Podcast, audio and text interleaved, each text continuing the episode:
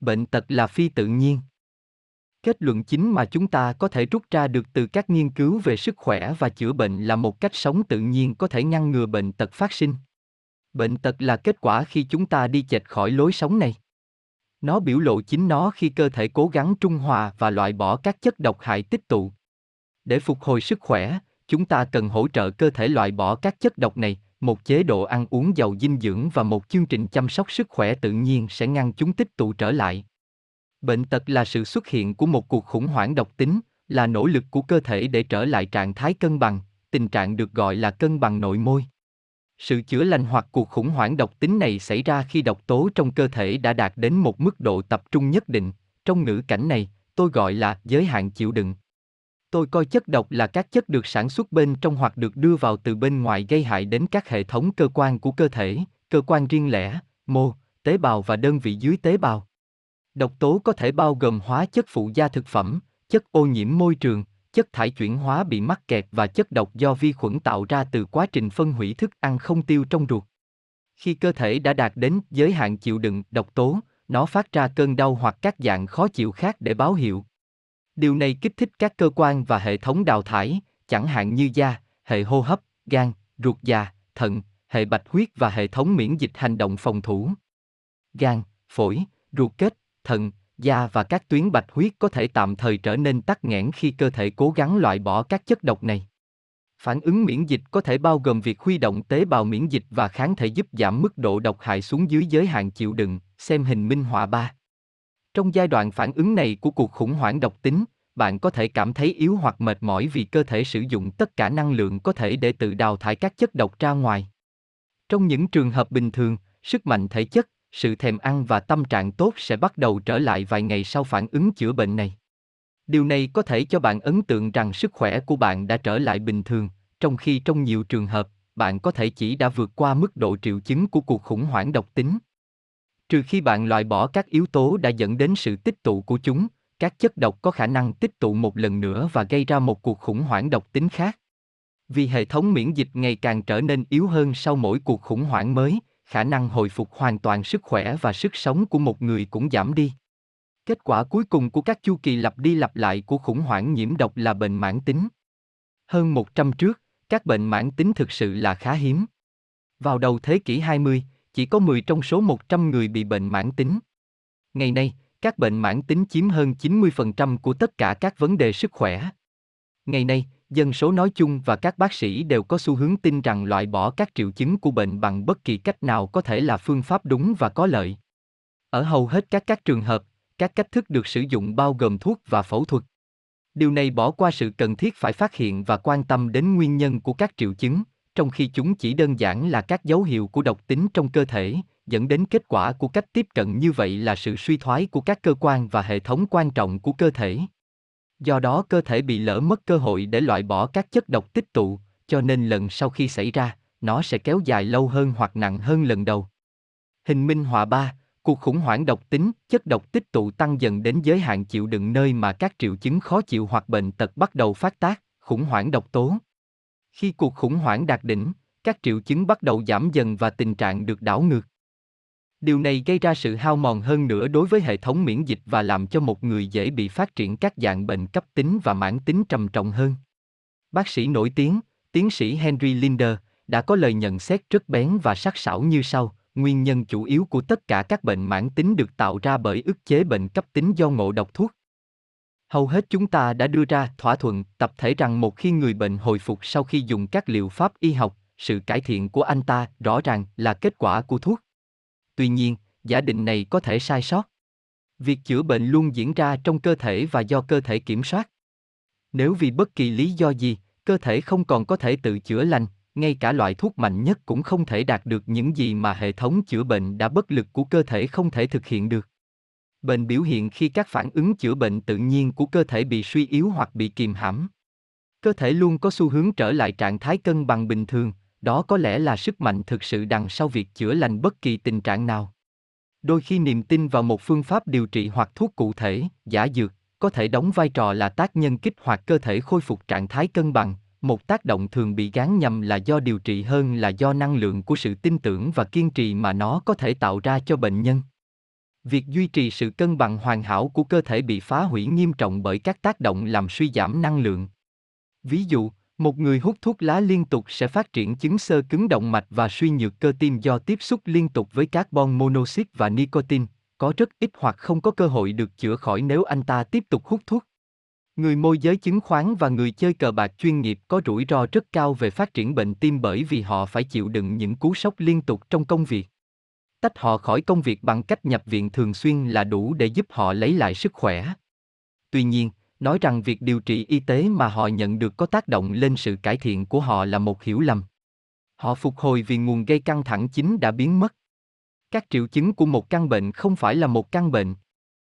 Mặc dù bạn có thể nghĩ rằng bạn đã tìm thấy loại thuốc tốt nhất cho tình trạng sức khỏe cụ thể của mình, bạn sẽ không thực sự được chữa lành trừ khi bạn ngừng tạo hoặc duy trì nguyên nhân của nó. Luật nhân quả áp dụng cho mọi thứ trong cuộc sống. Bạn có thể thành công trong việc ngăn chặn các triệu chứng của bệnh tật, nhưng điều này sẽ chỉ buộc cơ thể bạn đẩy các chất độc hại vào các cấu trúc sâu hơn của nó, bao gồm cả các mô của các cơ quan, khớp và xương. Vì ngăn chặn chất độc làm cho chúng biến mất khỏi mạng lưới tuần hoàn nói chung, và khả năng chịu đựng chúng của cơ thể dường như được cải thiện tạm thời. Điều này, tất nhiên, mang lại cho bạn thời gian để giữ lại nhiều chất độc hơn mà không phát triển bất kỳ dấu hiệu rõ ràng nào của sức khỏe kém. Nếu tuyến đầu của hệ thống phòng thủ của cơ thể vẫn còn nguyên vẹn, cơ thể sẽ dễ dàng đối phó với sự tích tụ chất độc này bằng cách biểu hiện ra thành cảm lạnh, sốt hoặc nhiễm trùng. Bạn thực sự sẽ cảm thấy khá ốm. Nếu không có những điều này xảy ra, bạn có thể tin rằng bạn đang làm khá tốt, có sức khỏe tốt và bạn có thể tiếp tục với cuộc sống theo cách thông thường. Sau đó, không có nhiều dấu hiệu cảnh báo trước, đột nhiên một làn sóng độc hại thậm chí còn lớn hơn bùng phát. Ví dụ điển hình của cơn khủng hoảng đó là cơn đau tim đột ngột hoặc đột quỵ. Nhiều nạn nhân của một tấn công như vậy trước đó thường tuyên bố rằng họ luôn luôn hoàn toàn khỏe mạnh. Hầu hết các bệnh nghiêm trọng và đe dọa tính mạng thường bắt đầu với các vấn đề nhỏ, chẳng hạn như kích thích niêm mạc dạ dày. Điều này có thể do ăn quá nhiều, thực phẩm và đồ uống có tính mài mòn, hoặc căng thẳng về cảm xúc. Nếu thức ăn của một người quá nặng hoặc khó tiêu hóa, dạ dày sẽ đẩy một số axit cloy của nó đi lên thực quản, làm phát sinh cảm giác ở chua. 60 triệu người Mỹ bị chứng ở chua ít nhất một lần một tháng. Hơn 16 triệu đang bị nó gây khó chịu hàng ngày. Trái với suy nghĩ thông thường, chứng ở chua hoặc trào ngược axit không phải do quá nhiều axit trong dạ dày, mà là do quá ít. Do không cung cấp đủ axit cloy, thức ăn không được tiêu hóa vẫn ở trong dạ dày quá lâu, gây tức bụng. Khi axit đi vào thực quản, nó bắt đầu tiêu hóa lớp màng của cấu trúc mỏng manh này, do đó, cảm giác nóng rát. Bạn có thể dễ dàng kiểm tra xem các vấn đề tiêu hóa của mình có liên quan đến quá ít axit trong dạ dày hay không. Ăn một ít gừng tươi với một chút muối hoặc ớt cayenne trước bữa ăn sẽ kích thích sản xuất axit. Nếu điều đó không hữu ích, một chất bổ sung axit phổ biến được gọi là beta hydrochili HCI, có thể hoạt động. Tuy nhiên, hãy tránh HCI nếu bạn bị loét. Nếu một trong hai phương pháp này làm giảm bớt các triệu chứng của bạn, bạn sẽ biết rằng vấn đề ở chua của bạn là do axit dạ dày quá ít. Để cải thiện chức năng tiêu hóa trên cơ sở lâu dài và để giải quyết vấn đề axit dạ dày thấp, làm sạch gan và ruột của bạn và tránh thức ăn khó tiêu hóa, chẳng hạn như thịt và thực phẩm chiên hoặc chế biến. Xem chi tiết ở các chương sau. Khi thức ăn không được tiêu hóa đúng cách, các vitamin và chất dinh dưỡng không được hấp thụ, khiến bạn dễ mắc một số bệnh thoái hóa. Nếu kích thích niêm mạc dạ dày xảy ra thường xuyên hơn do thường xuyên tiêu thụ cà phê, nước ngọt, đồ uống thể thao, đường, sô cô la, thịt, nicotine, rượu, thuốc và các loại không có lợi cho sức khỏe khác, nó có thể dẫn đến phát triển hoành chỉnh tình trạng viêm trừ khi lối sống và chế độ ăn uống của người đó bị thay đổi và loại bỏ những chất gây khó chịu này, nếu không vết loét sẽ hình thành. Không có khả năng loại bỏ các chất thải chuyển hóa, mảnh vụn tế bào và các mảnh thức ăn độc hại từ vùng loét dạ dày được tạo ra hàng ngày, tế bào không còn có thể thực hiện các hoạt động bình thường của chúng. Trong khi nghẹt thở bởi một môi trường không tự nhiên và độc hại như vậy, cơ thể sẽ phải sử dụng các cơ chế sinh tồn bất thường. Các tế bào dạ dày bị ảnh hưởng nhiều nhất có thể bị buộc phải thay đổi gen của chúng thông qua cái được gọi là đột biến tế bào. Có vẻ như các tế bào đột biến, mất kiểm soát này đã mất nhận thức của việc là một phần không thể thiếu của cơ thể. Tuy nhiên, giống như mọi thứ mà cơ thể làm, sự thay đổi các chương trình di truyền của các tế bào này giúp ích cho mục đích loại bỏ và hấp thụ một số chất thải chuyển hóa có tính axit và các chất vật chất độc hại khác. Đây triệu chứng của bệnh được gọi là ung thư, mà chỉ là một tên khác cho nỗ lực phi thường của cơ thể để đối phó với sự kích thích và nhiễm độc liên tục của các tế bào. Như vậy, ung thư dạ dày là một phản ứng đương nhiên với sự kích thích liên tục của các tế bào dạ dày. Hầu hết các phương pháp điều trị y tế được sử dụng hiện nay chỉ nhắm vào các triệu chứng của bệnh, như thể chúng là bệnh tật thực sự. Quan niệm phổ biến là loại bỏ các triệu chứng với hy vọng rằng bệnh sẽ cũng biến mất. Trong nhiều trường hợp, việc sử dụng các công cụ chẩn đoán phức tạp có thể xác định chính xác các triệu chứng của bệnh, có thể là loét dạ dày, đục thủy tinh thể của mắt, sỏi trong túi mật, hoặc một khối u trong tử cung. Điều trị có thể bao gồm việc loại bỏ, thủ phạm, cùng với những nội tạng bị ảnh hưởng trong rất nhiều trường hợp.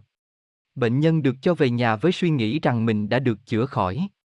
Nhưng khi không nhận thức được điều gì đã gây ra vấn đề cho anh ta ngay từ đầu, cơ thể anh ta có thể biến thành một quả bom hẹn giờ sống. Cho đến nay, phương pháp chẩn đoán lâm sàng thuần túy đã không thể xác định các yếu tố nguyên nhân cho hơn 80% của tất cả các bệnh. Đây có lẽ là nhược điểm lớn nhớ TC của hệ thống NGITE ngày nay. Tìm kiếm nguyên nhân gốc rễ của bệnh tật không phải là trọng tâm trong đào tạo y khoa. Do đó, chúng ta không thể đổ lỗi cho các chuyên gia y tế cho cuộc khủng hoảng hiện nay trong chăm sóc y tế. Ngoài ra, các bác sĩ thường bị áp lực bởi bệnh nhân khiến họ phải hoạt động như những kẻ kê chất kích thích hợp pháp hoặc những kẻ săn lùng triệu chứng. Nhiều bệnh nhân thực tế yêu cầu bác sĩ loại bỏ các triệu chứng sức khỏe của họ một cách nhanh chóng và bằng bất kỳ phương tiện nào có sẵn, để họ có thể tiếp tục với cuộc sống của mình. Họ không nhận ra rằng hành vi này khiến họ đến gần hơn với cuộc khủng hoảng độc tính mức độ cao hơn nữa.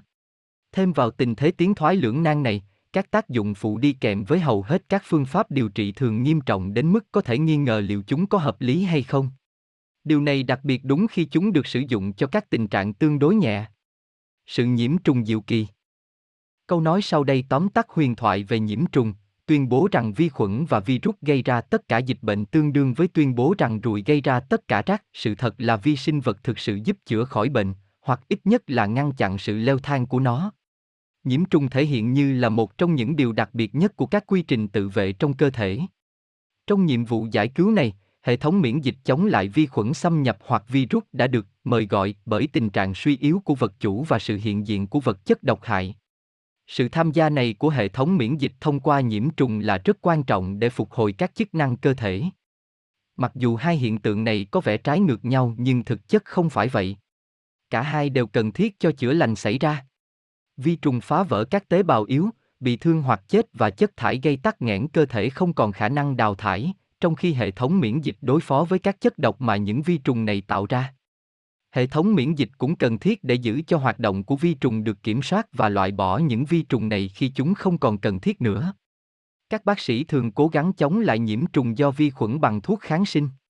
Họ tin rằng vi khuẩn liên quan đến nhiễm trùng là có hại, nhưng quan điểm này rất không đầy đủ và có khả năng gây nguy hiểm tính mạng. Vi trùng được lùa một cách tự nhiên đến một cơ quan yếu hoặc các bộ phận bị thương khi hệ thống làm sạch và chữa bệnh của chính cơ thể bị quá tải. Vi khuẩn hoặc virus truyền nhiễm tránh những khu vực sạch sẽ và khỏe mạnh một cách tự nhiên, vì chúng không có việc gì để làm hoặc sinh sống ở đó. Vì lý do này, một mình vi trùng không thể chịu trách nhiệm cho việc gây ra bệnh tật. Sự thật đơn giản này được xác nhận bởi thực tế rằng ví dụ nếu 100 người tiếp xúc với cùng một loại virus cảm lạnh hoặc cúm, chỉ một phần nhỏ trong số họ sẽ thực sự bị bị lây nhiễm. Nghiên cứu y học hiện đại chưa bao giờ thực sự chỉ ra hoặc cố gắng hiểu điều gì khiến một người miễn dịch với một loại virus cụ thể và một người khác mẫn cảm với nó. Nếu không, tất cả chúng ta từ lâu sẽ được dạy cách giữ gìn sức khỏe hoặc cách phục hồi sức khỏe khi bị ốm. Lý thuyết vi trùng của bệnh tật mà gần như toàn bộ hệ thống y tế hiện đại dựa trên đó, được đưa ra bởi nhà hóa học người Pháp Louis Pasteur ở phần sau của thế kỷ 19. Mặc dù Pasteur thừa nhận trên giường bệnh rằng lý thuyết của mình là sai, cả thế giới đã chấp nhận và bắt đầu duy trì huyền thoại về thuyết vi trùng của bệnh tật. Pasteur cuối cùng đã nhận ra rằng vi trùng không thể gây ra nhiễm trùng mà không có lý do cơ bản. Ông thừa nhận rằng đúng hơn là môi trường tế bào hoặc môi trường sẽ xác định những loại vi trùng nào và bao nhiêu trong số chúng tự gắn vào các tế bào của vật chất hữu cơ. Đây là điều mà một người cùng thời với Pasteur, Antoine Bilcham, đã phát hiện và dạy từ lâu trước khi Pasteur đi đến nhận thức tương tự vào cuối đời. Bilcham cảm thấy rằng hệ sinh thái của máu và các mô đóng vai trò quan trọng trong việc quyết định tình trạng bệnh có biểu hiện ra hay không. Năm 1883, Bilcham mạnh dạn tuyên bố, nguyên nhân chính của bệnh tật là ở trong chúng ta, luôn luôn ở trong chúng ta, tất cả chúng ta đều tiếp xúc với vi khuẩn trong cơ thể 24 giờ một ngày, trong suốt cuộc đời. Trên thực tế, cơ thể của chúng ta chứa nhiều vi sinh vật hơn là tế bào. Một số phụ thuộc vào oxy, số khác thì không. Về cơ bản, một số vi sinh vật giúp chúng ta tiêu hóa thức ăn và sản xuất các chất quan trọng như vitamin B12, trong khi một số khác giúp phân hủy các chất thải, chẳng hạn như phân. Nếu không có chúng, chúng ta sẽ chết chìm trong một bãi rác. Rõ ràng, để tồn tại, chúng ta cần cả hai loại vi sinh vật và chúng ta tạo ra chúng bên trong cơ thể. Công trình của Biocham đã chứng minh rằng nếu cân bằng axit, kiềm, pH trong cơ thể nghiêng về độ chua, cơ thể tạo ra nhiều thức ăn hơn cho vi trùng phá hoại kiếm ăn và nguy cơ bị bệnh tăng lên. Trong các thí nghiệm của mình, Bill Cham đã có thể chứng minh sự tồn tại của đa hình thể, các vi sinh vật nguyên thủy tồn tại trong máu và tế bào của mỗi người. Chúng có thể thay đổi hình thức để xuất hiện dưới dạng các vi trùng khác nhau. Do đó, các vi sinh vật nguyên thủy, vô hại sống trong môi trường pH kiềm mạnh và lành mạnh nhưng tự biến đổi thành vi khuẩn khi độ pH thay đổi trở nên có tính axit nhẹ. Những vi khuẩn này, đến lượt nó, trở thành nấm khi pH tăng lên mức axit trung bình.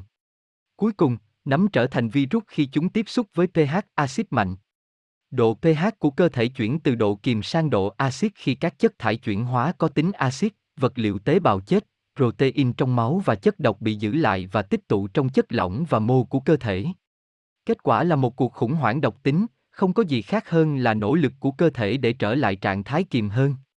Nhiễm trùng là một trong những phương tiện hữu hiệu nhất của cơ thể để vượt qua cơn khủng hoảng nhiễm độc, trừ khi hệ thống miễn dịch đã bị tổn hại đến mức không thể sửa chữa, như thường thấy trong thời Trung Cổ khi bệnh dịch hạch giết chết hàng triệu người bị suy dinh dưỡng và suy giảm hệ miễn dịch. Vi khuẩn vượt tầm kiểm soát khi mức độ độc hại trong cơ thể cực kỳ cao. Trong trường hợp này, sự can thiệp y tế ngắn hạn sẽ là chính đáng. Tuy nhiên, việc điều trị nên đi kèm với việc làm sạch cơ thể khỏi chất độc và chất thải trước. Ức chế nhiễm trùng bằng thuốc theo toa có thể gây ra hậu quả nghiêm trọng mà đôi khi có thể phát tác nhiều năm sau đó như bệnh tim, thấp khớp, tiểu đường hoặc ung thư. Điều này cũng áp dụng cho thuốc giảm đau, loại thuốc được sử dụng phổ biến nhất trên thế giới hiện nay. Thuốc giảm đau, sự khởi đầu của một chu kỳ luẩn quẩn. Thuốc không bao giờ chữa khỏi bệnh.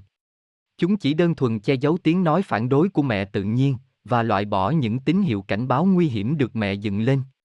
Bất kỳ chất độc nào được đưa vào hệ thống phải được tính về lâu dài mặc dù nó giảm nhẹ các triệu chứng hiện tại. Cơn đau có thể biến mất, nhưng bệnh nhân được để lại trong tình trạng tồi tệ hơn, mặc dù không nhận thức được vào thời điểm đó. Daniel H. Red, MD Uống thuốc giảm đau, trừ khi nó thực sự cần thiết cho những tình trạng cực kỳ đau đớn, là một hành động ức chế và phá hủy trí thông minh chữa lành của cơ thể. Khi bị bệnh, cơ thể có thể đòi hỏi những tín hiệu đau để kích hoạt phản ứng miễn dịch thích hợp loại bỏ các chất độc khỏi một khu vực cục bộ và để ngăn không cho cá nhân đó tự làm hại mình. Đau không phải là bệnh và do đó không nên coi là bệnh. Đau là phản ứng tự nhiên của cơ thể đối với tình trạng tắc nghẽn và mất nước cùng với suy dinh dưỡng sau đó của các tế bào và mô. Nó xảy ra khi xuất hiện các vật liệu độc hại và thường kèm theo nhiễm trùng. Trong hầu hết các trường hợp, tín hiệu đau xảy ra khi một trong những hormone sơ cứu của não, được gọi là histamine, được tiết ra với số lượng lớn và đi qua các dây thần kinh đau gần hoặc dọc theo khu vực tắc nghẽn. Cơ thể cũng sử dụng histamine để loại bỏ các vật chất lạ như các phần tử virus hoặc các chất độc hại và chỉ đạo các kích thích tố hoặc hệ thống khác trong cơ thể điều chỉnh sự phân phối nước. Chức năng thứ hai của histamine rất quan trọng, đối với nơi tích tụ chất độc, nơi đó cũng có thể bị thiếu nước cấp tính, mất nước. Tuy nhiên, khi tín hiệu đau bị triệt tiêu, cơ thể sẽ bối rối về cách nó nên đối phó với sự tắc nghẽn và sự gia tăng độc tính sau đó. Thuốc giảm đau cũng ngăn cơ thể khỏi việc tìm hiểu về tình trạng tiến triển của tình trạng mất nước trong tế bào. Ngoài ra, để xử lý thuốc giảm đau, các tế bào của cơ thể bị mất nhiều hơn lượng nước quý giá của chúng. Thông thường, cường độ của cơn đau tăng lên cùng với sự tích tụ các chất độc và vật liệu như protein máu bị mắc kẹt trong chất lỏng bao quanh tế bào. Chất lỏng này được gọi là chất lỏng kẽ hoặc mô liên kết, và nó được dẫn lưu bởi hệ thống bạch huyết. Khi hệ thống bạch huyết bị tắc nghẽn do các vấn đề về tiêu hóa hoặc các lý do khác mà tôi sẽ giải thích ở phần sau, lối thoát cho các protein trong máu này và các chất độc bị đóng lại. Để ngăn chặn sự phá hủy ngay lập tức của các tế bào bởi những những protein và chất độc hoạt động mạnh và có tính axit cao này, cơ thể sẽ bao quanh chúng bằng nước. Điều này, đến lượt nó, gây ra cản trở hơn nữa và ngăn cản quá trình oxy hóa thích hợp của các tế bào. Cơn đau là kết quả trực tiếp của việc thiếu oxy. Nghiên cứu được xuất bản vào tháng 12 năm 1964 bởi một trong những tạp chí trước đó của Hiệp hội Y khoa Hoa Kỳ, Today's Health đã chứng minh rằng các protein trong máu rời khỏi máu và đi vào các mô liên kết một cách tự nhiên, nhưng nếu không được hệ thống bạch huyết loại bỏ ngay lập tức, thì chúng có thể gây bệnh và tử vong trong vòng ít nhất là 24 giờ. Cơ thể chắc chắn biết về mối nguy hiểm này và hành động theo sau đó.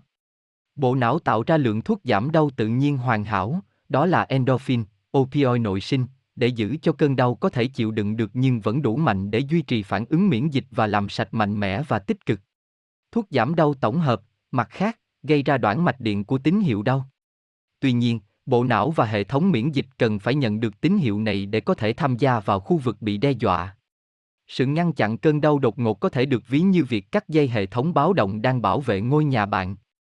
Khi một tên trộm đột nhập vào ngôi nhà này, không ai phát hiện ra nó.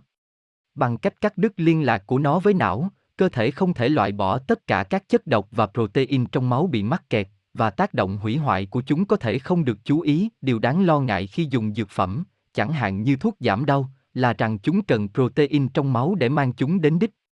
Vì các protein trong máu bị mắc kẹt trong các mô liên kết của một cơ quan, các loại thuốc này cũng bị mắc kẹt ở đó. Điều này gây ra tác dụng phụ nghiêm trọng và tử vong thường xuyên mà các loại thuốc này đã quá nổi tiếng vì điều đó. Ngành công nghiệp dược phẩm, tất nhiên, không muốn bạn biết rằng bằng cách dùng thuốc của họ, bạn đang đánh bạc với mạng sống của mình. Thuốc giảm đau không chỉ khiến cơ thể không biết về một vấn đề thể chất cụ thể, chúng còn phá hoại các nỗ lực chữa bệnh của nó. Việc sử dụng thuốc giảm đau thường xuyên ngăn chặn sản xuất endorphin trong não, từ đó gây ra tình trạng phụ thuộc vào thuốc. Điều này cũng làm giảm mức độ chịu đựng của cơ thể đối với cơn đau, cho nên chỉ một vấn đề nhỏ về tắc nghẽn cũng khiến bạn rất đau đớn. Một số người đã lạm dụng cơ thể của họ theo cách này đến mức độ mà họ phải chịu đựng những cơn đau kinh niên dữ dội, mặc dù vấn đề nhân quả thực sự có thể rất nhỏ. Khi thuốc giảm đau không còn đủ hiệu quả, một số người thậm chí có thể muốn kết liễu cuộc sống chỉ để có thể bớt đau đớn. Nếu bạn đã sử dụng thuốc giảm đau cho bệnh viêm khớp hoặc các tình trạng đau khác nhưng bây giờ bạn biết rằng các loại thuốc như Vioxx, Ale, Celeber và aspirin làm tăng đáng kể nguy cơ đau tim và đột quỵ, bạn có thể muốn chuyển sang các lựa chọn thay thế tự nhiên cho đến khi bạn loại bỏ các nguyên nhân gốc rễ của nỗi đau, như cuốn sách này khuyên bạn nên làm.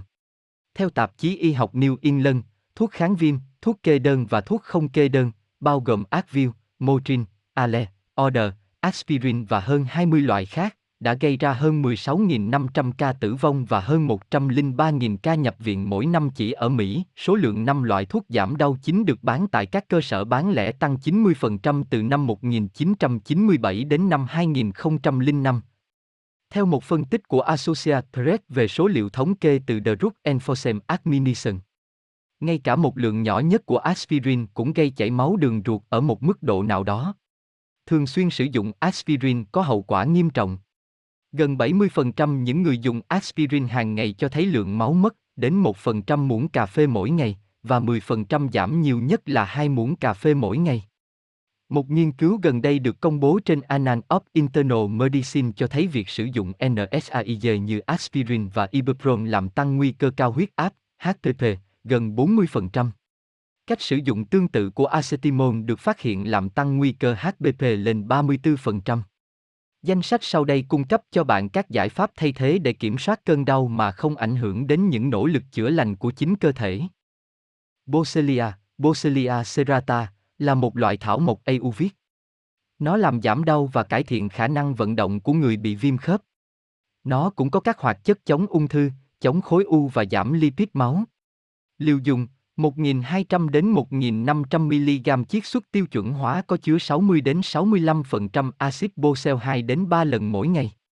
Bromen, một loại enzyme có nguồn gốc từ thân dứa, có tác dụng chống viêm. Liều dùng 500 mg 3 lần mỗi ngày giữa các bữa ăn. Cayenne, capsicum annum. Để giảm đau, thoa lên vùng bị ảnh hưởng 2, 4 lần hàng ngày. Cây vuốt quỷ, Hapagofu procumben, có thể cải thiện tình trạng đau đầu gối và hông. Liều dùng 1.500 đến 2.500 mg chiết xuất bột mỗi ngày, hoặc 1 đến 2 ml cồn thuốc 3 lần một ngày. Không dùng nếu bạn có tiền sử sỏi mật, ở chua hoặc loét. Dầu hoa anh thảo, nho đen và cây lưu ly làm giảm viêm khớp. Liều dùng, tối đa 2,8 g gamma linolen acid, GLA, hàng ngày. Tránh bất kỳ loại dầu hoặc bơ thực vật tinh chế nào. Dầu cá để giảm viêm khớp và thúc đẩy bôi trơn khớp.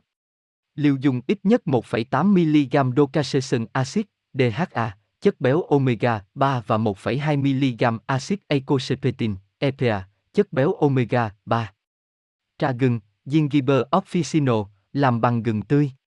Ăn gừng tươi trước và trong bữa ăn, uống 1 đến 2 gam bột gừng ở dạng viên nang 2 hoặc 3 lần mỗi ngày, hoặc sử dụng 1 đến 2 ml cồn thuốc 2 hoặc 3 lần mỗi ngày.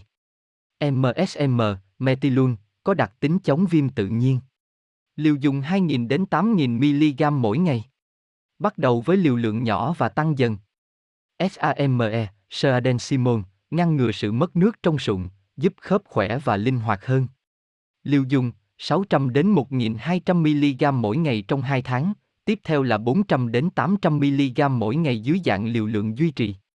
Thận trọng, nếu bạn dùng bất kỳ loại nào ở trên, hãy nhớ tránh dùng thuốc chống viêm không steroid, NSAID, như aspirin hoặc ibuprofen để tránh phản ứng phụ. Bên cạnh việc uống bổ sung, tất nhiên, có những lựa chọn khác để giảm đau mà bạn có thể muốn khám phá. Chúng bao gồm điều chỉnh chế độ ăn uống, tập thể dục, vật lý trị liệu, kiểm soát căng thẳng, xoa bóp trị liệu, châm cứu, bấm huyệt và yoga. Chất kích thích khiến người mạnh trở nên yếu. Tất cả các chất kích thích đều ngọt khi uống vào nhưng hậu quả lại rất đắng. Bạn có thể trở nên nghiện chúng và thậm chí không nhận ra sự phụ thuộc của bạn. Nếu bạn quen uống một vài tách cà phê mỗi ngày, hãy thử cách này, nhìn cà phê, nghĩa là không uống cà phê trong một ngày và quan sát cảm giác của bạn. Sau một vài giờ, bạn có thể nhận thấy một cảm giác âm ỉ trong đầu và cảm giác suy nhược và thiếu năng lượng khắp cơ thể. Một số người bị nhức đầu vào buổi chiều, những người khác ngáp và cảm thấy chán nản. Những tác động này dường như là do không có cà phê trong chế độ ăn uống của bạn vào ngày cụ thể đó, nhưng nó thực sự tiết lộ tác động suy yếu của cà phê đối với trái tim của bạn. Bạn có thể tranh luận, nhưng uống cà phê là bình thường, mọi người đều uống. Hầu hết mọi người ở các quốc gia công nghiệp hóa cũng đều lâm bệnh nặng vào một số giai đoạn trong cuộc đời của họ. Ví dụ, cứ hai người thì có một người ở Hoa Kỳ sẽ phát triển ung thư ở một số giai đoạn của cuộc đời. Điều này hiện được coi là trải nghiệm gần như bình thường. Chất kích thích, như có trong cà phê, trà và thuốc lá, dường như là những chất được hoan nghênh và có tác dụng nhanh dành cho những NGUIC ảm TH ở y cần ta NGCUNGN ăn L gượng, để đề ánh TH ức tâm trí hoặc để cảm thấy phấn chấn và sống động hơn. Nhưng vì những chất kích thích này không có năng lượng thực sự của riêng chúng, nên việc tăng cường năng lượng đến từ đâu? Rõ ràng là từ cơ thể. Chất kích thích là chất độc thần kinh kích hoạt phản ứng phòng thủ mạnh mẽ trong cơ thể. Khi bạn hút một điếu thuốc hoặc uống một tách cà phê hoặc nước giải khát, kết quả là năng lượng xuất hiện nhờ phản ứng miễn dịch này. Do đó, sự gia tăng năng lượng thể chất thực ra là một sự mất mát năng lượng của cơ thể. Nhiều người hiện nay uống cà phê đã khử caffeine với niềm tin rằng điều này bảo vệ họ chống lại ảnh hưởng của chất gây nghiện caffeine. Báo cáo người tiêu dùng gần đây đã thử nghiệm tách cà phê decaf theo thứ tự 6 loại phổ biến nhất trong các quán cà phê ở Hoa Kỳ. Một tách cà phê thông thường có từ 85 đến 100 mg caffeine, trong khi cà phê decaf có từ 5 đến 32 mg caffeine, khoảng tương đương lượng chứa trong 12 ounce của Coca-Cola Classic.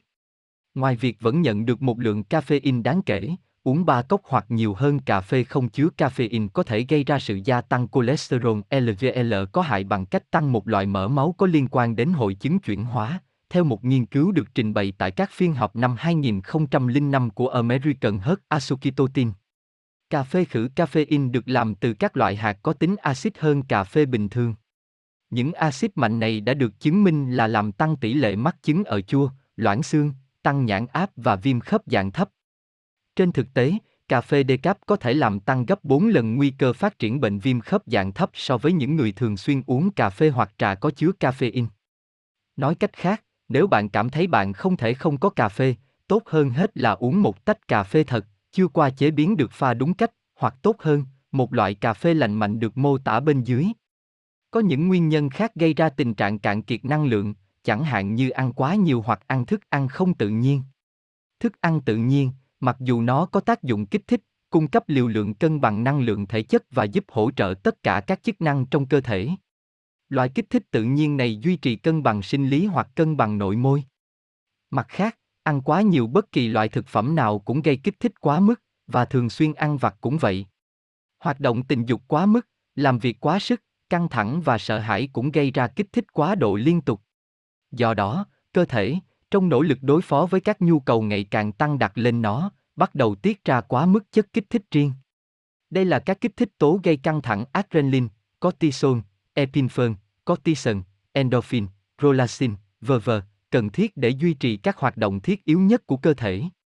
Tuy nhiên, việc làm dụng phản ứng căng thẳng ngày này qua ngày khác sẽ làm lãng phí các nguồn năng lượng của cơ thể và gây ra tổn hại cho cả cơ thể và tâm trí.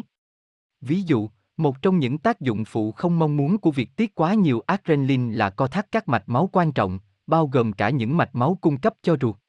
Điều này làm giảm đáng kể khả năng tiêu hóa thức ăn và đào thải các chất cặn bã độc hại của cơ thể. Do đó, vi khuẩn phá hoại bắt đầu phân hủy các chất thải đồng thời sản sinh ra các chất độc mạnh. Những chất độc này xâm nhập vào bạch huyết và máu. Độc tố có tác động kích thích mạnh mẽ đến cơ thể, có thể khiến một người rơi vào trạng thái hiếu động thái quá. Nguồn năng lượng dự trữ của cơ thể ngày càng cạn kiệt và xảy ra khủng hoảng nhiễm độc hoặc bệnh cấp tính trở nên khó tránh khỏi. Cuộc khủng hoảng nhiễm độc có thể làm cơ thể suy yếu đến mức khó có thể hoạt động. Do đó, cơ thể chỉ phân bổ năng lượng cho những chức năng hoàn toàn quan trọng. Vì thế nên việc cảm thấy muốn ngất xỉu, buồn nôn hoặc yếu ớt là điều hoàn toàn tự nhiên. Nó giúp cơ thể bảo tồn năng lượng sử dụng để phá vỡ các chất độc và đào thải chúng ra khỏi khu vực tắc nghẽn. Nếu nguyên nhân khiến năng lượng cạn kiệt không còn, cơ thể sẽ lấy lại cân bằng. Nhưng nếu không, cơ thể có thể rơi vào tình trạng khủng hoảng hết lần này đến lần khác cho đến khi người đó lâm bệnh nặng. Thông qua kích thích quá mức liên tục, người khỏe mạnh cuối cùng có thể trở nên yếu ớt, ống yếu và phát triển bệnh mãn tính. Loại cà phê tốt cho sức khỏe, đây là một tin tốt cho những người thích uống cà phê nhưng không thích tác dụng phụ khó chịu và có hại của nó. Ufeformat.com đã đưa ra một loại cà phê được pha từ những hạt cà phê thật, nhưng không mang lại cho bạn cảm giác cảm giác bồn chồn điển hình. Nó thực sự là một thức uống sức khỏe có nhiều lợi ích, chẳng hạn như tăng cường khả năng miễn dịch. Cà phê của họ là loại ngon được trồng trên núi, FAIZ hữu cơ được trang đến mức hoàn hảo. Toàn bộ hạt cà phê sau đó được pha chế độc quyền với bốn loại nấm cổ độc đáo.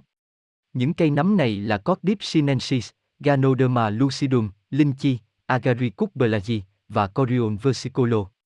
Được biết đến với khả năng xây dựng miễn dịch tiềm năng, những cây nấm này thậm chí còn mang lại sự thích thú ngay lập tức.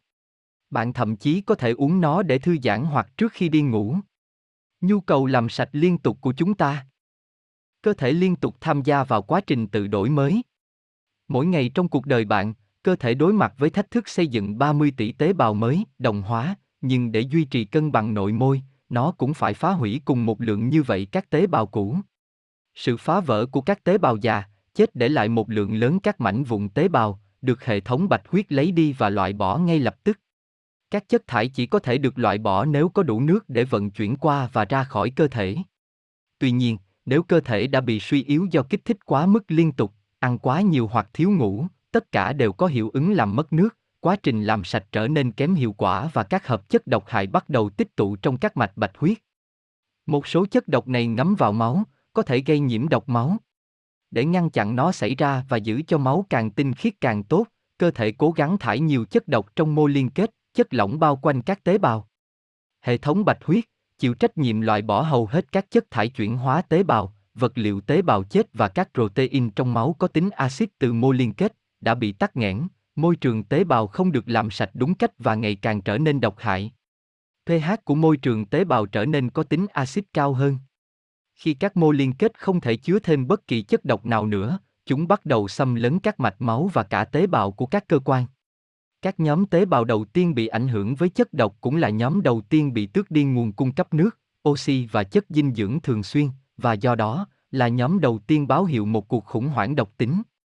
Một cuộc khủng hoảng độc tính phản ánh sự tích tụ của quá nhiều hợp chất axit, nhiễm toan, bao gồm axit lactic, axit uric, ammonic, ure, protein trong máu, và tất nhiên, các loại chất độc.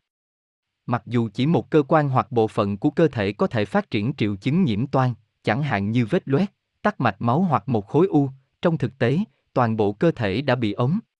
Để đối phó với tình huống bấp bênh này, tất cả các hệ thống và cơ quan hợp tác để chiến đấu cho sự sống còn của cơ thể. Chúng làm điều này bằng cách chuyển hướng năng lượng từ hệ tiêu hóa, cơ bắp và các khu vực khác hướng về bộ phận bị đau. Hành động phối hợp này cung cấp cho hệ thống miễn dịch đủ năng lượng và nguồn lực để chống lại mối đe dọa đối với cơ thể bởi nồng độ chất độc cao. Do đó, trong quá trình phản ứng miễn dịch, người bệnh có thể cảm thấy rất yếu, mệt mỏi và ốm yếu. Tuy nhiên, đây không phải là lúc để làm gián đoạn nỗ lực chữa bệnh của cơ thể hoặc kích thích nó theo bất kỳ cách nào, thông qua thuốc, thực phẩm, TV, sự phấn khích hoặc bất kỳ hoạt động nào khác. Những gì cơ thể cần là nghỉ ngơi. Trong một cuộc khủng hoảng nhiễm độc, hầu hết mọi người có xu hướng hoảng sợ và tìm đến bác sĩ, người mà ngay lập tức cố gắng ngăn chặn các triệu chứng của phản ứng chữa lành của cơ thể, mà người ta gọi y nhờ M là bệnh nhờ. Sau M ột vài những can thiệp P nhờ UV ở y, thường bao gồm thuốc, tình trạng có thể bắt đầu chuyển từ cấp tính sang mãn tính. Tỷ lệ mắc bệnh mãn tính gia tăng đáng kể khi bắt đầu có sự can thiệp của y tế thông qua các phương pháp điều trị như thuốc, phẫu thuật và bức xạ. Tất cả những điều này đều cản trở quá trình tự chữa bệnh của cơ thể. Mặc dù sự can thiệp của y tế đã cứu sống rất nhiều người bị nạn với các bệnh cấp tính, chẳng hạn như đột quỵ hoặc đau tim, nó ít ảnh hưởng đến các bệnh mãn tính. Những bệnh này có khả năng vẫn còn mãn tính trừ khi phương pháp điều trị chủ yếu hướng vào triệu chứng trở thành hướng vào nguyên nhân. Các triệu chứng của bệnh giống như nắm cát trong tay. Các triệu chứng của bệnh rất dễ thay đổi, nếu không muốn nói là không thể đoán trước được. Các nguyên nhân gây bệnh vẫn bị che khuất đối với hầu hết các bác sĩ y tế và bệnh nhân của họ. Viêm dạ dày hoặc viêm màng nhầy, chẳng hạn, ban đầu có thể chỉ bị kích ứng nhưng sau đó sẽ trở thành vết loét. Tiếp theo nó có thể được coi là mô cứng và cuối cùng được chẩn đoán là ung thư. Nguyên nhân sự tăng cường của các triệu chứng bệnh lý, dấu hiệu của bệnh, có thể khác nhau ở mỗi người và tương đối ít người phát triển tới giai đoạn ung thư. Tuy nhiên, các giai đoạn trước đó cũng đã có thể đe dọa mạng sống. Trên thực tế, nhiều người chết vì các vấn đề tiêu hóa cấp tính hơn là do ung thư và bệnh tim mạch vành. Một cơn đau dạ dày có thể đi kèm với nhiều triệu chứng, bao gồm cả khó chịu ở dạ dày, buồn nôn, nôn, viêm dạ dày và co thắt dạ dày. Sự thật, hai người bị viêm dạ dày không bao giờ có các triệu chứng giống hệt nhau. Một trong số họ có thể là một người rất lo lắng và có các triệu chứng của viêm dạ dày có thể bao gồm đau đầu và mất ngủ. Người kia có thể bị một cơn động kinh. Khi các giai đoạn của bệnh trở nên rõ ràng hơn, một số, nhưng không phải tất cả các bệnh nhân mắc bệnh, sẽ phát triển bệnh thiếu máu do loét và thối rữa các protein tế bào. Một số người hình thành bệnh trĩ khi loét dạ dày bắt đầu xảy ra.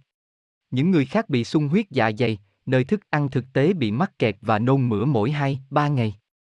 Y học hiện đại xem mỗi tập hợp các triệu chứng là các loại bệnh khác nhau, mỗi loại bệnh đòi hỏi một cách tiếp cận hoặc điều trị riêng biệt bởi một chuyên gia. Điều này làm cho việc chẩn đoán và điều trị y tế trở nên phức tạp khiến ngay cả các bác sĩ cũng bối rối không biết nên thực hiện những biện pháp nào để giúp bệnh nhân của mình. Mỗi biến thể mới của bệnh tạo ra các triệu chứng khác nhau ở những người khác nhau và các chuyên gia không thể xác định nguyên nhân chung của chúng. Vì các bác sĩ không được đào tạo để tìm kiếm nguyên nhân, họ có xu hướng coi các triệu chứng khác nhau như thể chúng là những căn bệnh riêng biệt. Đối với họ, ban đầu đau dạ dày dường như không có mối liên hệ với bệnh viêm kata, sự dày lên của niêm mạc dạ dày không giống như loét dạ dày, một vết loét chắc chắn không phải là một khối u ác tính, và khối u chỉ đột nhiên xuất hiện từ đâu đó. Bác sĩ có thể ngăn cơn đau ban đầu ở dạ dày bằng thuốc kháng axit hoặc thuốc giảm đau, và khi viêm kata xảy ra, anh ta có thể kê toa thuốc chống viêm. Khi vết loét ngày càng phát triển trở nên không thể chịu đựng được, bác sĩ phẫu thuật có thể quyết định cắt nó ra. Khi ung thư xuất hiện, bác sĩ chuyên khoa ung thư có thể chỉ định hóa trị, bức xạ, hoặc phẫu thuật cắt bỏ khối u và các bộ phận của dạ dày. Tuy nhiên, không có triệu chứng nào trong số này là bệnh tật tự thân, tất cả chúng là do một cái gì đó khác gây ra, và nếu không giải quyết cái gì đó, bệnh sẽ tiếp tục xuất hiện ở các dạng và biến thể khác, dường như không liên quan đến nhau. Các triệu chứng là như cát trong tay. Chúng phù du và không nhất quán. Chỉ những người được đào tạo để kết nối các triệu chứng với nguyên nhân của chúng có thể tiết lộ bản chất thực sự của bệnh tật. Rõ ràng, nó không phải là lợi ích tốt nhất cho bệnh nhân khi họ chỉ được điều trị các triệu chứng của bệnh mãn tính giải quyết nguyên nhân cơ bản là rất quan trọng để chữa lành thực sự xảy ra tìm kiếm nguyên nhân Không nhiều người cố gắng tìm hiểu lý do tại sao dạ dày của họ bị kích thích hoặc những cách họ có thể đã góp phần gây ra bệnh tật của chính họ. Thay vào đó, họ cảm thấy họ đang làm tất cả những gì có thể để trở nên khỏe mạnh bằng cách đơn giản là điều trị các triệu chứng bệnh khi chúng biểu hiện từng cái một. Thật không may, ngay cả khi loại bỏ giai đoạn cuối của triệu chứng bệnh, trong trường hợp trên là một khối u ung thư, bác sĩ đã không làm gì để giải quyết nguyên nhân của triệu chứng đầu tiên của bệnh, đau dạ dày. Ăn uống thực phẩm gây kích ứng và nước sốt salad đóng chai hoặc có quá nhiều muối tinh hoặc ớt cay có thể gây ra cơn đau. Những nguyên nhân khác có thể bao gồm cảm thấy buồn bã về cảm xúc, hút thuốc, uống quá nhiều rượu, uống thường xuyên cà phê, nước ngọt hoặc chất làm ngọt nhân tạo, ăn quá nhiều, tắc nghẽn gan hoặc uống không đủ N ướt. Loại thứ hai có lẽ là nguyên nhân phổ biến nhất, nhưng ít được biết đến nhất của các vấn đề về dạ dày và nhiều các bệnh khác. Tôi đang sử dụng ví dụ về rối loạn dạ dày để mô tả các cơ chế cơ bản dẫn đến bệnh tật. Hầu hết các cơn đau dạ dày là dấu hiệu của sự mất nước nặng của lớp niêm mạc. Gồm 98% nước và 2% dàn giáo giữ nước, lớp chất nhầy đóng vai trò như một chất đệm tự nhiên bảo vệ chống lại axit dạ dày. Các tế bào bên dưới lớp chất nhầy tiết ra natri bicarbonate, được giữ ở đó để trung hòa bất kỳ axit cloi nào có thể đi qua lớp niêm mạc. Kết quả phản ứng hóa học giữa hai hóa chất tạo ra muối từ natri bicarbona và clo từ axit cloi. Tiêu thụ các loại thực phẩm đòi hỏi sự bài tiết một lượng lớn axit cloi, chẳng hạn như thịt, cá, trứng, format và các loại thực phẩm giàu protein khác sẽ khiến một lượng muối cao được sản xuất bên trong dạ dày. Điều này làm thay đổi đáng kể đặc tính giữ nước của chất liệu dàn giáo của niêm mạc. Thường xuyên tiêu thụ các loại thực phẩm như vậy với số lượng lớn dẫn đến tăng cường trung hòa axit và sau đó tạo ra sự tích tụ của các cặn muối trong lớp này. Điều này gây ra xói mòn sẽ cho phép axit đi đến thành dạ dày, kết quả là nỗi đau nổi tiếng của chứng khó tiêu. Miễn là hàng rào chất nhầy được bổ sung nước thích hợp thông qua việc uống nước thường xuyên và tiêu thụ lượng protein và chất béo vừa phải, mọi cặn muối đều bị rửa trôi. Ngoài ra, natri bicarbona được giữ lại và axit cloi được trung hòa trước khi nó có cơ hội thâm nhập vào lớp chất nhầy. Vì vậy, không thể có hàng rào axit nào tốt hơn đối với thành dạ dày như là nước. Tuy nhiên, cơn đau dạ dày, trong đó hầu hết trường hợp là cơn đau do khát nước, thường được kết hợp với thuốc kháng axit và các loại thuốc khác. Những loại thuốc này, tuy nhiên, không bảo vệ hiệu quả chống lại tác động tự nhiên của axit cloi. Hầu hết mọi người bị loét dạ dày và đau bụng hoặc khó tiêu dữ dội, sẽ trải nghiệm cảm giác khó chịu được giảm gần như tức thì và hoàn toàn sau khi uống một, hai cốc nước. Đồ uống có chứa caffeine chẳng hạn như hầu hết các loại nước ngọt, trà hoặc cà phê, có tác dụng lợi tiểu và hút nước từ lớp lót bảo vệ dạ dày. Một tách cà phê hoặc đồ uống có cồn có thể dễ dàng gây ra một cơn đau. Cơn đau dạ dày là tín hiệu đầu tiên cho một người biết rằng có điều gì đó không cân bằng liên quan đến thói quen ăn uống hoặc sự cung cấp nước của cơ thể. Việc ngăn chặn cơn đau này thông qua thuốc thường ngăn chặn bệnh nhân tìm ra nguyên nhân gây ra nó. Như vậy, sự thiếu hiểu biết về cơ chế trao đổi chất của nước, nhằm cơn đau do khát nước thành một căn bệnh, đó là một chẩn đoán sai lầm, dẫn đến việc ngăn chặn các triệu chứng khó chịu ban đầu mà cuối cùng có thể kết thúc thành ung thư. Hầu hết các bệnh ung thư là kết quả của việc ngăn chặn lặp đi lặp lại các triệu chứng bệnh nhẹ như cảm lạnh, đau, nhiễm trùng hoặc nhức đầu và coi chúng như thể chúng là bệnh thật. Phương pháp điều trị lâm sàng thuần túy tập trung vào các giai đoạn tiến triển của các triệu chứng bệnh lý và tiếp tục tạo ra những phát hiện mới hứa hẹn cách chữa trị cho từng vấn đề này. Năm 1982, một loại vi khuẩn được phát hiện bởi Masan và Uren, được cho là nguyên nhân gây ra hơn 90% bệnh loét tá tràng và 80% loét dạ dày. Vi khuẩn này là một loại vi khuẩn gram âm hình xoắn ốc được gọi là Helicobacter pylori, H. pylori. Mối liên hệ giữa nhiễm H pylori với bệnh viêm dạ dày và loét dạ dày tá tràng tiếp theo là được ghi lại thông qua các nghiên cứu trên người, nghiên cứu điều trị kháng sinh và dịch tễ học. Tuy nhiên, liên kết được thiết lập khá tốt này không tiết lộ nhiều về cái nào trong hai cái là nguyên nhân hay kết quả. Con vi khuẩn dạ dày này cũng có thể là một sản phẩm phụ của vết loét chứ không phải nguyên nhân của nó. Một kịch bản như vậy sẽ không có gì lạ vì vi khuẩn tự động xuất hiện ở bất cứ nơi nào có chất chết, như xảy ra trong mô bị loét. Thu ốc kháng sinh omeprazole và amoxicillin bây giờ được kê đơn cho bệnh loét dạ dày, cùng với thuốc ức chế bài tiết, tiêu diệt vi khuẩn và vết loét biến mất. Điều này, tất nhiên, mang lại sự nhẹ nhõm tuyệt vời cho nhiều người đang đau đớn. Tại sao các vết loét biến mất? Vi khuẩn tạo ra độc tố thúc đẩy phản ứng viêm của cơ thể, loét. Tuy nhiên, tình trạng viêm không phải là bệnh mà là cách cơ thể tự chữa lành và ngăn ngừa tình trạng nghiêm trọng hơn nhiều so với vết loét, xem giải thích bên dưới. Hầu hết mọi người sẽ có khuynh hướng kết luận rằng vết loét là do con vi khuẩn này gây ra. Tuy nhiên, một khi ngừng sử dụng thuốc kháng sinh và thuốc ức chế axit, vi khuẩn và vết loét có thể quay trở lại. Theo nghiên cứu, vi khuẩn H. pylori cư trú trong dạ dày ở khoảng 50% dân số, và một khi bạn có nó, bạn có nó cả đời. Ở các nước có tiêu chuẩn kinh tế xã hội cao, tình trạng lây nhiễm ít phổ biến hơn đáng kể so với ở các nước đang phát triển nơi hầu như tất cả mọi người đều có thể bị nhiễm bệnh. Nếu H. pylori gây loét dạ dày, tại sao không phải tất cả mọi người ở thế giới đang phát triển đều có chúng? Thay vào đó, loét dạ dày phổ biến hơn nhiều ở thế giới công nghiệp hóa. Mặc dù hầu hết mọi người trên thế giới đều có vi khuẩn H. pylori trong dạ dày từ thời thơ ấu, ở hầu hết những người này, nhiễm H. pylori không có triệu chứng. Chỉ 10 đến 15% trong số những người bị nhiễm bệnh sẽ có lúc bị bệnh loét dạ dày tá tràng. Câu hỏi chính chúng ta cần hỏi không phải là liệu một cá nhân bị loét dạ dày có bị nhiễm H. pylori hay không, nhưng tại sao điều này lại khiến vi khuẩn hoạt động mạnh hơn hoặc sinh sôi nảy nở ở một số cá nhân hơn là ở những người khác? Và tại sao nó trở lại sau khi vết loét đã được chữa khỏi bằng thuốc điều trị? Nói cách khác, phải có một lý do khác cho vết loét chứ không chỉ đơn giản là sự hiện diện của một loại vi khuẩn cụ thể mà một nửa số người trên hành tinh này đều có. Trên thực tế, thuốc kê đơn không có tác dụng chữa bệnh gì cả vì người bệnh phụ thuộc vào việc uống thuốc liên tục hoặc không thường xuyên.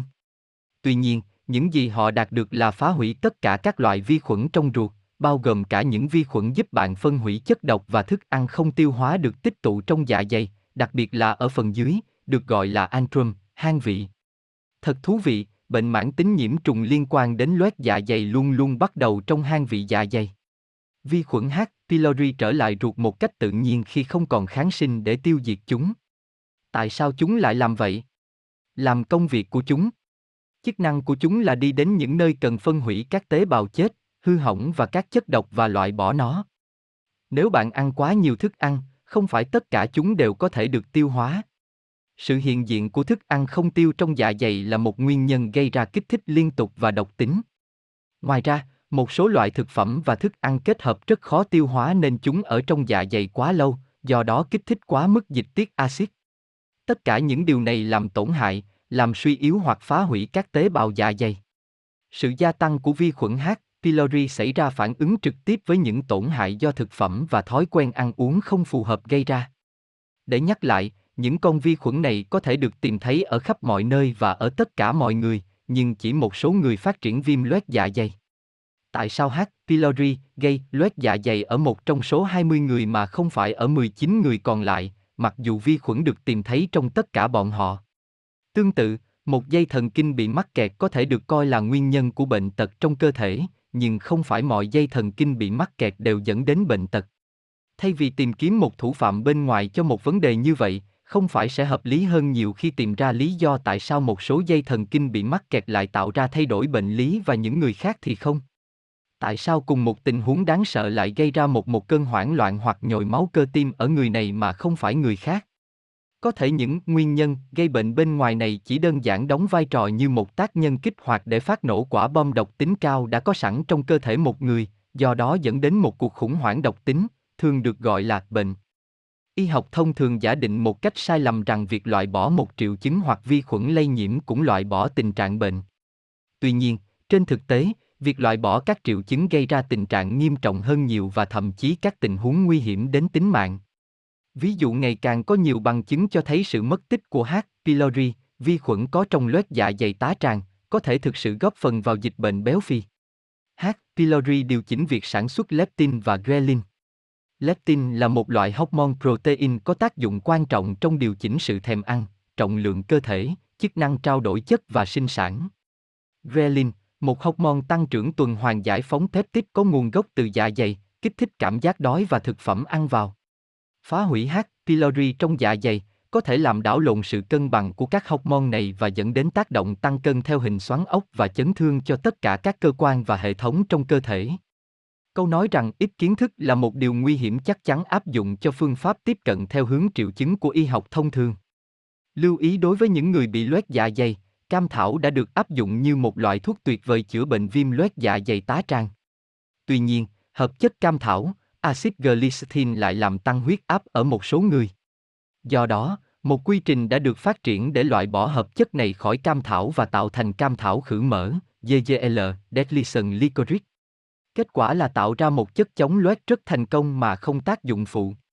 Theo nhiều nghiên cứu, GGL kích thích và hoặc tăng tốc các yếu tố bảo vệ chống lại sự hình thành vết loét, bao gồm việc tăng sản xuất mucin, lớp phủ bảo vệ trong dạ dày và ruột.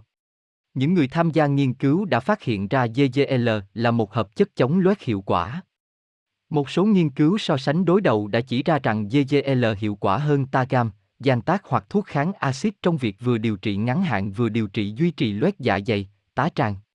GGL cũng hiệu quả trong việc giảm nhu cầu sinh sôi của H. pylori, có lẽ vì loại bỏ hợp chất độc tố có hại nuôi các vi trùng này. GGL phải trộn với nước bọt để có hiệu quả trong việc chữa lành vết loét dạ dày tá tràng. Nó có thể thúc đẩy việc giải phóng các hợp chất nước bọt kích thích sự phát triển và tái tạo của dạ dày và các tế bào ruột. Không sử dụng GGL ở dạng viên nang, vì điều này không được chứng minh là có hiệu quả. GGL trong dạng viên nhai có sẵn thông qua hầu hết các nhà cung cấp thực phẩm bổ sung. Liên kết muối loét, H. pylori trở nên độc hơn khi có nồng độ muối cao hơn, theo một nghiên cứu được trình bày tại hội nghị của Hiệp hội Vi sinh vật Hoa Kỳ. Các nhà nghiên cứu phát hiện ra rằng khi có muối, H.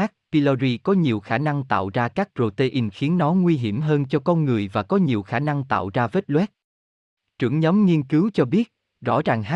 pylori giám sát chặt chẽ chế độ ăn uống của những người mà nó lây nhiễm. Tiến sĩ Hanan Gang của Đại học Khoa học Y tế về Dịch vụ Thống nhất ở Bethesda, Maryland. Chúng tôi nghĩ rằng khi có lượng muối cao trong môi trường dạ dày, vi khuẩn H. pylori sẽ sản sinh quá mức các yếu tố giúp nó tồn tại, về lâu dài sẽ làm tăng nguy cơ bệnh tật. Gan cũng chỉ ra rằng các bác sĩ từ lâu đã nhận thức được mối liên hệ giữa việc ăn nhiều muối và tăng nguy cơ ung thư dạ dày. Không rõ từ nghiên cứu liệu việc tăng nguy cơ phát triển loét dạ dày và ung thư dạ dày cũng áp dụng cho việc tiêu thụ muối biển toàn phổ chưa qua chế biến, so với muối ăn đã qua tinh chế, tẩy trắng.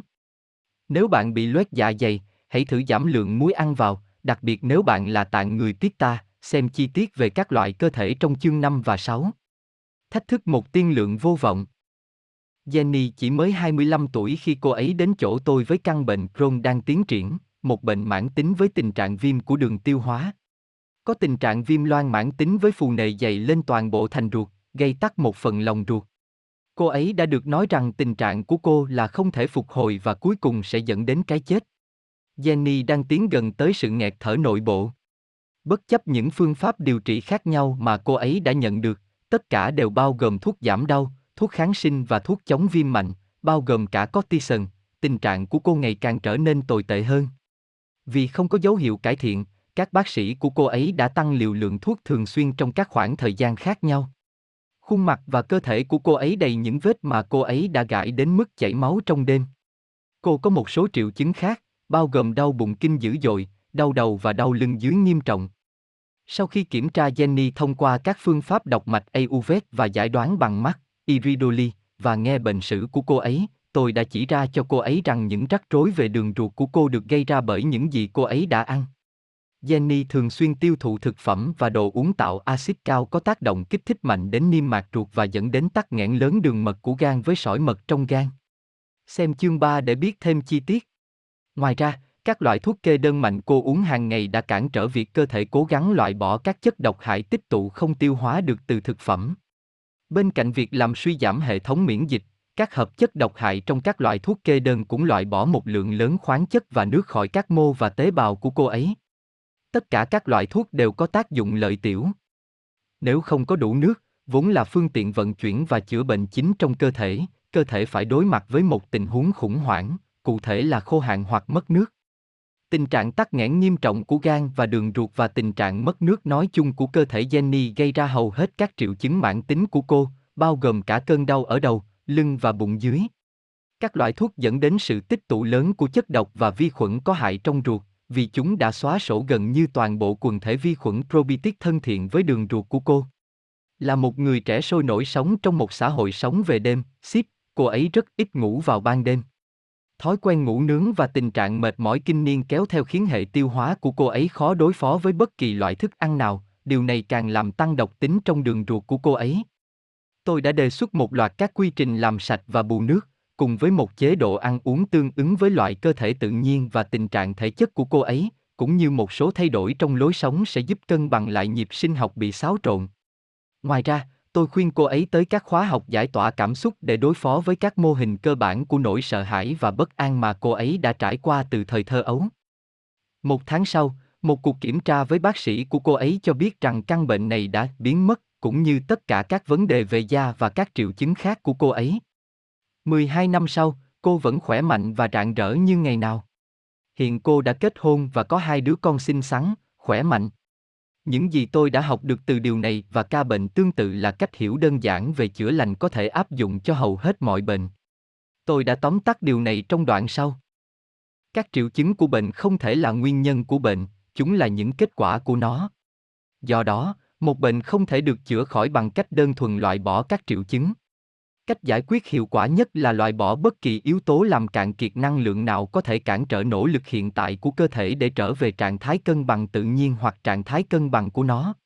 Ăn quá nhiều, kém dinh dưỡng, thiếu ngủ, không uống đủ nước, sử dụng dược phẩm và các chất kích thích đều làm cơ thể cạn kiệt năng lượng dự trữ và làm cho nó dễ bị khủng hoảng độc tính có thể liên quan đến nhiễm trùng do vi khuẩn, virus hoặc nấm. Mặt khác, làm sạch cơ thể khỏi chất thải tích tụ và thiết lập một chế độ ăn uống và lối sống lành mạnh, đặt ra những điều kiện tiên quyết để cơ thể tự chữa lành. Tin tưởng vào bản năng của cơ thể bạn. Hầu hết mọi cái gọi là bệnh là một cuộc khủng hoảng độc tính do tích tụ độc tố đến mức giới hạn chịu đựng, giai đoạn bệnh. Cơ thể không còn lựa chọn nào khác ngoài việc tìm ra lối thoát cho những chất độc này. Một cuộc khủng hoảng nhiễm độc có thể kèm theo các triệu chứng khác nhau như nhức đầu, cảm lạnh, đau khớp, da phát ban, viêm phế quản hoặc các loại nhiễm trùng khác. Bất kỳ triệu chứng nào trong số này đều cho thấy cơ thể đang cố gắng loại bỏ các phần tắc nghẽn nhất của các chất độc hại. Một khi hệ thống miễn dịch đã giảm độc tính xuống dưới mức chịu đựng, có thể khác nhau ở mỗi người, các triệu chứng bắt đầu biến mất, giai đoạn chữa bệnh. Tất cả cuộc sống đều chuyển động theo chu kỳ và không có ngoại lệ đối với quy luật này. Một trong những tác dụng phụ đáng tiếc nhất của can thiệp y tế là nó ngăn chặn chu kỳ tự nhiên của bệnh tật và chữa lành được hoàn thành. Đây là cách mà bác sĩ nổi tiếng Henry Linder đã đúc kết một cách sâu sắc trong sự thật y học cơ bản này. Phần lớn nhất của tất cả các bệnh mãn tính được tạo ra bởi sự ngăn chặn bệnh cấp tính do ngộ độc thuốc, hài lòng với việc giảm bớt các triệu chứng đơn thuần để lại cho chúng ta nhiều các bệnh ngày nay mà nguyên nhân vẫn còn mù mờ. Giai đoạn chữa bệnh diễn ra tự nhiên sau một cuộc khủng hoảng độc tính thậm chí không bao giờ có cơ hội xảy ra. Nếu cảm lạnh đơn giản không được phép diễn ra tự nhiên, lần sau khi bạn bị cảm và cố gắng ngăn chặn nó tiếp, nó có thể chuyển thành một bệnh mãn tính. Sự can thiệp sâu hơn vào các nỗ lực chữa bệnh của cơ thể có thể biến viêm kata thành viêm phổi. Viêm phổi có thể gây tử vong nếu việc loại bỏ các chất tiết độc hại không được thực hiện do các loại thuốc ức chế. Tương tự như vậy, Cơn đau nửa đầu tái phát một ngày nào đó có thể trở thành một cú suy sụp tinh thần, huyết áp cao có thể chuyển thành một cơn đau tim, và u dạ dày có thể phát triển thành ung thư. Nếu chúng ta cho phép một cuộc khủng hoảng độc tính trải qua các giai đoạn phát triển và giải quyết tự nhiên của nó, và nếu chúng ta cũng ngừng làm cạn kiệt các nguồn năng lượng của cơ thể, bệnh tật sẽ hiếm khi phát sinh, và không cần thiết phải chống lại nó khi nó xảy ra. Tuy nhiên, một cuộc khủng hoảng độc tính có thể dẫn đến các biến chứng nghiêm trọng nếu người bệnh ngăn cản cơ thể mình loại. Bỏ thành công bất kỳ chất thải hoặc chất độc hại nào đã làm tắc nghẽn các cơ quan hoặc hệ thống đào thải của anh ta trong một thời gian. Chúng bao gồm gan, ruột kết, thận, hệ thống bạch huyết, da và phổi. Những bệnh nhân sử dụng lối tắt can thiệp y tế có vẻ như hiệu quả hơn, nhanh chóng và thuận tiện hơn để phục hồi sức khỏe có thể nhớ lại bệnh tật của họ với sự sợ hãi trong khi tiếp tục sống với nỗi sợ tiềm thức về khả năng tái mắc bệnh. Nhưng những người được chữa khỏi bằng quyền năng chữa lành tự nhiên của cơ thể có nhiều khả năng nhớ lại bệnh tật của họ như một trải nghiệm của sự giải phóng tinh thần và thể chất tuyệt vời, điều này làm tăng đáng kể sự tự tin và hạnh phúc của họ. Phục hồi sức khỏe bằng cách tin tưởng và hỗ trợ khả năng chữa bệnh của cơ thể, họ cũng có thể đã thực hiện một bước nhảy lượng tử trong quá trình phát triển bản thân. Nhiều bệnh nhân báo cáo rằng sự phục hồi tự nhiên của họ sau một cơn bệnh đã dẫn đến những cải thiện lớn trong thái độ của họ đối với cuộc sống nói chung và các mối quan hệ của họ với những người khác. Một cuộc khủng hoảng nhiễm độc có thể là một cơ hội độc đáo để cân bằng nghiệp cũ và mang lại những thay đổi tích cực về mức độ thể chất, tình cảm và tinh thần trong cuộc sống. Bằng cách giao phó cơ thể của bạn cho quá trình chữa lành, một cảm giác tự do mới bắt đầu chi phối nhận thức của bạn, và những nỗi sợ hãi và lo lắng cũ bắt đầu tiêu biến. Chiến thuật chiến đấu với bệnh tật cho đến cùng không những không cần thiết mà còn củng cố hệ thống niềm tin sai lầm rằng sự chữa lành thực sự chỉ hiếm khi xảy ra hoặc là một vấn đề may rủi. Nghiên cứu đã xác nhận hoàn toàn ngược lại, hơn 80% bệnh tật tự biến mất hoàn toàn. Điều này, tất nhiên, là do khả năng chữa bệnh bẩm sinh của cơ thể. Để hỗ trợ các nỗ lực chữa bệnh của cơ thể trong khi trải qua một cuộc khủng hoảng nhiễm độc, điều quan trọng là phải thực hiện các biện pháp thanh tẩy tự nhiên, thuộc tháo đại tràng hoặc ít nhất là thuốc sổ mỗi ngày để thải chất thải độc hại tích tụ trong đường ruột. Một lời khuyên hữu ích nữa là giữ ấm đôi chân, nghỉ ngơi hoàn toàn và tránh xem TV do tác dụng kích thích và mất nước của nó. Ăn trong thời kỳ khủng hoảng có thể cản trở quá trình chữa lành, vì điều này sẽ sử dụng hết năng lượng mà cơ thể dành cho việc loại bỏ độc tố. Nhưng uống nhiều nước ấm lại giúp cho quá trình làm sạch và bù lượng nước cần thiết trong cơ thể. Cũng nên tắm nước ấm trước khi đi ngủ và nếu bị đau thì tắm nước nóng thường xuyên trong ngày. Để hỗ trợ quá trình chữa bệnh, thường xuyên cho cơ thể tiếp xúc với không khí trong lành và ánh sáng mặt trời tự nhiên cũng có thể rất có lợi vì cả hai đều có tác dụng kích thích miễn dịch mạnh mẽ. Những thứ này và các biện pháp tương tự giúp cơ thể vượt qua cơn khủng hoảng nhiễm độc trong thời gian ngắn nhất có thể. Tin tưởng vào cơ thể và không sợ hãi nó đóng một vai trò quan trọng trong việc phục hồi của một người. Tất cả các bệnh nghiêm trọng đều vô tội trong thời gian đầu. Hầu hết chúng bắt đầu kiểu như một cơn cảm lạnh đơn giản, nhức đầu, đau dạ dày, khó tiêu, co thắt ruột, mệt mỏi, cứng khớp, vấn đề về da và các bệnh nhẹ tương tự. Những triệu chứng dường như không đáng kể này có thể trở nên tồi tệ khi được chữa khỏi quá nhanh. Chúng không bao giờ thực sự có thể được chữa khỏi bằng cách tiếp cận điều trị theo hướng triệu chứng bởi vì mỗi cuộc khủng hoảng độc tính nhỏ bị dập tắt sẽ làm tăng thêm nhiều chất độc hơn vào hệ thống và làm suy giảm khả năng chịu đựng và sức sống. Ngoài ra, nếu nguyên nhân của những chứng bệnh tương đối nhẹ này không được loại bỏ kịp thời, thì nó sẽ dẫn đến sự suy giảm nghiêm trọng các chức năng của cơ thể. Đây có thể là điểm khởi đầu của bệnh mãn tính. Phần sau đây đề cập đến bốn yếu tố phổ biến nhất góp phần vào sự phát triển của một cuộc khủng hoảng nhiễm độc hoặc bệnh tật tăng cường.